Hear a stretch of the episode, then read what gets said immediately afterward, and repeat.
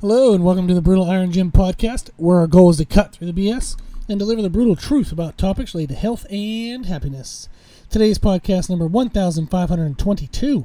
The topic is training, and the title is Intensity Technique Mechanical Drop Set. So, we did one recently. It was podcast 1518.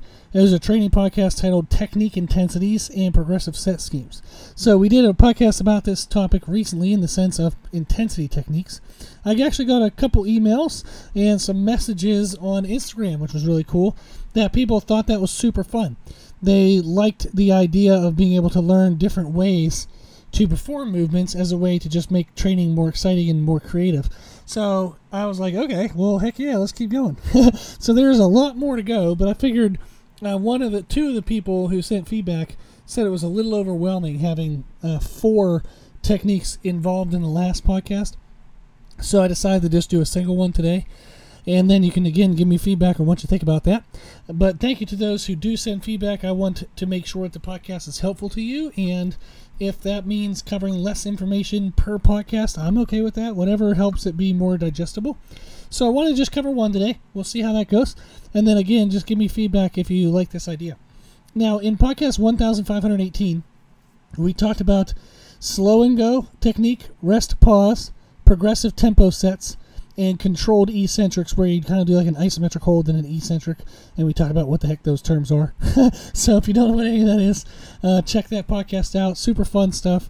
I also just posted on our YouTube channel very recently a, uh, an, a workout that shows all of those techniques, me actually performing them, and then a voiceover explaining them in greater detail. So go check that out. I think it's like 12 minute video and it covers all four of those pretty pretty good detail. So check out our YouTube channel if you haven't recently. We have a lot of uh, more educational content on there. I've been trying to post more stuff on the website and on YouTube. The business has been growing really well, which I truly appreciate, and I feel very blessed. So thank you to everybody who's been deciding to work with me. And then I always try to double down on my efforts. If something well is going for me, yeah, something going well for me, I always want to give back. So I'm trying to post more and more uh, content other than the free podcast every day. I want to post a lot more videos and, and other ways in which people can learn. Okay, now getting into what this was actually about. so, what I want to talk about today is a mechanical drop set. This is different than what you may have, like what you may be aware of, is a t- another technique called a drop set. A drop set is typically whenever I would do a certain amount of weight to failure, and instead of just stopping there, I would reduce weight. I would drop in weight, so hence a drop set. I would drop the weight I'm using, and then I would try to continue to go. So if I could do 50 pound dumbbells for 10 chest presses, I would then put the 50s away, hurry up and grab the 30s or 35s, and then try to do a couple more reps before I took a really long break. So a drop set is a great way to increase intensity by doing a, a lighter bout of effort immediately after a heavy bout of effort. But a mechanical drop set, though, is rather than dropping in weight, you drop in your position. What this means is there are some positions that are harder to perform a movement than if you were to change your position. I'm going to give examples in today's podcast. But you're changing the mechanical advantage, the mechanical position of the movement. So let's get into an example. One example is dumbbell flies into chest press. I actually love this because I have a hard time growing my chest. I have very short upper arm bones, which means my triceps take over in my chest presses, so I have a hard time actually targeting my chest. So I do a million and one flies, but that can be limiting to the weight load you can use for just the chest. So I blend in presses in various ways. One of the ways I do it is a mechanical drop set. So for this is I would set up, I like doing my dumbbell flies at a 15 or 30 degree angle because it hits a little more of the upper middle chest to balance out some of the bottom chest. But I do dumbbell chest flies. Now the amount of like repetitions you do in each section is it, it's variable and you can kind of play with it a lot. There's almost like an endless amount of ways to play with that. But if you want to learn about rep ranges and what the results you get for different rep ranges, we have podcast number 214. That is forever ago, but you can find old podcasts on our website, www.brutalirongym.com, and we have directions on how to find old podcasts. So, podcast 214 is titled Understanding Rep Ranges and Expected Results. So, therefore, you can understand rep ranges that you should perform if you want a, a specific result. So, if I'm wanting to blend strength and growth, I tend to kind of, and there's a lot of variety of this, so please don't think that what I'm about to say is the only option. In no way whatsoever. There's a lot of ways to manipulate this via the number of total sets and all this other stuff. But I might do dumbbell flies where I can do them pretty controlled but really good challenge around 8 to 10 reps. Now, on my last fly, when I'm doing the contraction, bringing the dumbbells back to the top, and I'm like, oh dear God, there's no way I'm getting another one. so I turn my hands from slightly neutral to slightly overhand, and then I just start doing chest presses. So I might do 8 to 10 dumbbell flies, and then I usually do somewhere of a matching to about half to matching of the total repetitions in presses. So if I did 10, I might do 5 to 10 presses. If I did 8 flies, I do 4 to 8 presses. I like that because it makes sure that I'm still getting muscle damage. If I go a million miles an hour in the easier position and crank out like 20 extra reps, that that's almost like you're just using a bunch of momentum and you're not really getting the muscle stressed and damaged. So I actually blend in one of the techniques that we talked about in podcast number 5, 15, 18, 1518 is slow and go. So I'll do my dumbbell flies at a normal pace, 8 to 10 reps. I switch over to presses, and I might do the first two or three presses really slow, like a two or three count eccentric, two or three count concentric. To know, okay, I, I know I made this hard, so then I start to speed up a little bit, and I know that I'm fully dead at that half to a whole of number of matching reps. So if I did 10 flies, I'm going to aim for 5 to 10 presses to make sure that 5 to 10 presses feels hard, I start really slow in the first two or three reps, and then I go ahead and move a little bit faster, but then I die somewhere between that 5 to 10. So I use slow and go on the second position of my mechanical drop set technique. This is the fun of it because to me, this is super fun to where this can sound ridiculously overwhelming that you're trying to blend all these things together. But man, why not? It makes it super cool.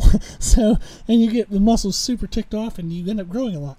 So when I started lifting weights, I was fatter than I am now, at a higher body fat percentage, at 165 pounds. I am now 280 pounds and leaner. I can see the outlines of my abs at 280 pounds. So I've gained over 100 pounds of muscle tissue because I've been doing these crazy fun techniques for 20 years. So I love it, and it's super beneficial. So if it's a little overwhelming, just play with it a little bit, and you'll learn it over time. But doing dumbbell flies into chest presses is a way to continue to push my chest because the dumbbell flies should be mostly chest. And then when I switch over to doing chest presses, my triceps can help. But my chest still has to do work. So a mechanical drop set is by changing my position, I can continue to push for more repetitions, more volume. And it's because I've allowed another muscle to help out. So another example is actually just a positional change and how that can be beneficial. So an easy curl bar, if you know what an easy curl bar is, also called a cambered bar. Uh, it's a little a bar that has like kind of a squiggly line. So you can YouTube that or Google it. And often people use those for bicep curls. You can use them for skull crushers and a bunch of other things, but bicep curls is the most most common use for easy curl uh, bars or camber bars. I will do seated bicep curls into standing bicep curls. So I'm changing my position from a seated position to a standing position, and it elongates the range of motion, and you get more stretch reflex to help in the standing portion. So, a seated bicep curl, you have a, a limited extension because the bar comes down and hits your thighs. That's okay because it really challenges and stresses the movement because you're having to start from kind of a dead position in the range of motion. So it's really good for getting muscle damage in the biceps, but it's limiting in weight load. So in order to balance that, you go from seated curls at like max effort up and you just stand up and you keep curling. Now they have a fuller range of motion. You can gather a little bit more stretch reflex. You can also get a little bit of hips into it, you know, a little bit of cheating on there, uh, but making sure it's still biceps is that helps you get more continued effort. So again, if I do, you know, eight to ten reps seated, I stand up and try to do eight to ten reps standing. So a mechanical position in the first example was flies into presses. I'm keeping the same body position. I'm just changing my mechanics of the movement from an isolated movement to a compound movement, meaning multiple muscles are involved. With the second example, I'm actually changing my body position. A third example is dumbbell RDLs into dumbbell conventional deadlifts. And it's important that when you do the dumbbell conventional deadlift that you squeeze the glutes to get the hip lock out. And you want to keep your shoulders slightly in front of your hips at the, at the top, so that way there's constant tension on the upper hamstrings and lower glutes. So you don't want to let your shoulders come back directly over top of your hips, or certainly not behind your hips at all, because that jacks up your lower back. But if you do dumbbell RDLs, that's really good work for the upper hamstrings and lower glutes. That really helps build conventional deadlifts if you start to struggle when the bar gets around your knees. The dumbbell RDLs is a fantastic way to build that. So you would do dumbbell RDLs, and again, if you're looking for you know a mixture of growth, you would do roughly eight to ten reps somewhere in there. And then once that kind of reaches failure, you then go ahead and do a conventional deadlift with the dumbbells. But conventional deadlift, your shins are going to angle forward as you go down, and then they come back to vertical on the way up, which means your quadriceps get to help out. So a dumbbell RDL is all hamstrings and glutes, very minimal quad develop, like involvement at all. And then if you switch into a conventional deadlift, your quadriceps get to become more involved, but it still requires your hamstrings and glutes, so you push your hamstrings and glutes further into failure. So that one, again, you're kind of in the same position, but you're just changing your movement pattern a little bit. You're letting another muscle come into the movement to help to push the targeted muscles further into failure. A fourth example would be a, a cable straight arm pull downs into belly button rows. Uh, this is, if you never heard this, it can sound weird. But if you do a cable straight arm pull down, let's say that you're doing a pull down uh, with a, a like a what's called a long bar, which would be the overhand grip bar that you use for lat pull downs. So if you do cable seated lat pull downs, it's the bar that's like four feet long and has the each end the ends kind of bend downward a little bit. If you're doing uh, straight arm pull downs with that bar, what you can do is go to failure with straight arm pull downs and then you move into doing it with a little bit of an arm bend where you're actually rowing that handle down to your belly button. So it's going to be a little, it's going to hum up higher. Like uh, on cable straight arm pull downs, the bar comes down kind of like to your lower belly, your groin area, wherever the, your arms extend to. uh, but then a belly button row, you bend your elbows a little bit as you're coming down with the bar, and you try to pull the bar into your belly button. This is a little bit easier to do than a cable straight arm pull down because you get a little bit of bicep involvement and you get a little bit of like uh, mid back, like rhomboid, lower trap involvement. So you're adding those muscles in to push the lats further into failure. That's a really cool technique as well. So again, you're you're staying in the same position. You're just changing your movement pattern to allow other muscles to help out to push the targeted muscles further into failure. So a mechanical drop set is a really fun technique because you get kind of two exercises in one, and you get the targeted muscle pushed further into failure than it would do on its own.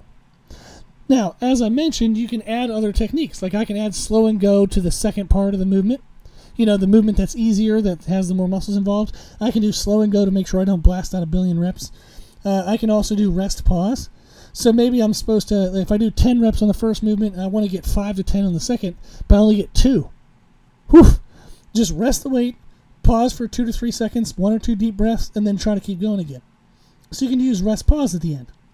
You can also do controlled eccentrics, which we mentioned in podcast 1518. So maybe you get to, you know, the top range. So I, maybe I'm supposed to get five to ten reps on my second movement of the mechanical drop set. If I'm getting close, I'm at like eight, and I'm like, oh man, I'm going to do nine to ten too easy. Well, hold the isometric contraction for three count, and then slow the eccentric down for a three count on the last two reps, and that'll burn the muscle out. And that's the controlled eccentrics technique that we mentioned in 1518.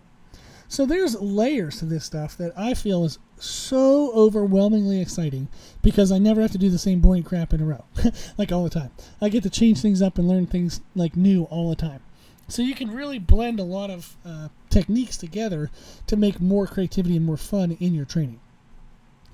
So I thought that would be fun. So give those examples a try, and then once you understand them with the examples I gave, you can try to experiment and blend it with other movements as well. uh, to help you better understand how to use this technique, I would listen to podcast 214, the uh, training podcast titled Understanding Rep Ranges and Expected Results, so that way you can personalize this to whether you want mostly strength, mostly muscle mass, mostly endurance, or some blend of those things.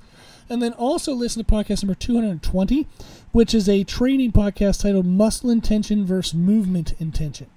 What this is going to help you understand is that in all of these techniques, we're trying to keep the muscles the focus to create an enormous amount of muscular stress. You have to make sure you don't let momentum take over because that can start to uh, negatively impact the quality of the work in regards to muscular stress. You're just basically then just throwing it around, not actually muscularly contracting against the weight load.